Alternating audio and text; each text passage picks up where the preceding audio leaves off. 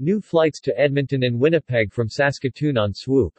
Canadian ultra-low-cost airline, Swoop, inaugurated its first flights in Saskatoon with the start of non-stop service to Edmonton and Winnipeg today.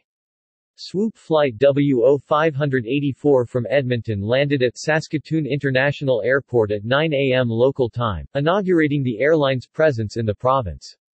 As Canada's ultra-not expensive airline, we are excited to be here in Saskatoon to continue our summer network expansion in Western Canada, said Bob Cummings, president of Swoop.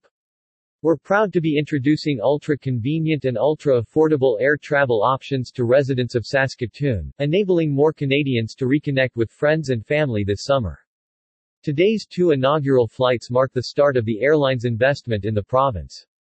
Later this week, Swoop will launch non-stop service connecting Regina with both Edmonton and Winnipeg.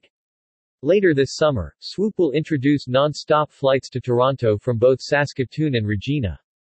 We welcome the addition of Swoop's new routes at this crucial time of economic recovery and rebuilding. These affordable flights will offer more options for people to travel in and out of our city and region.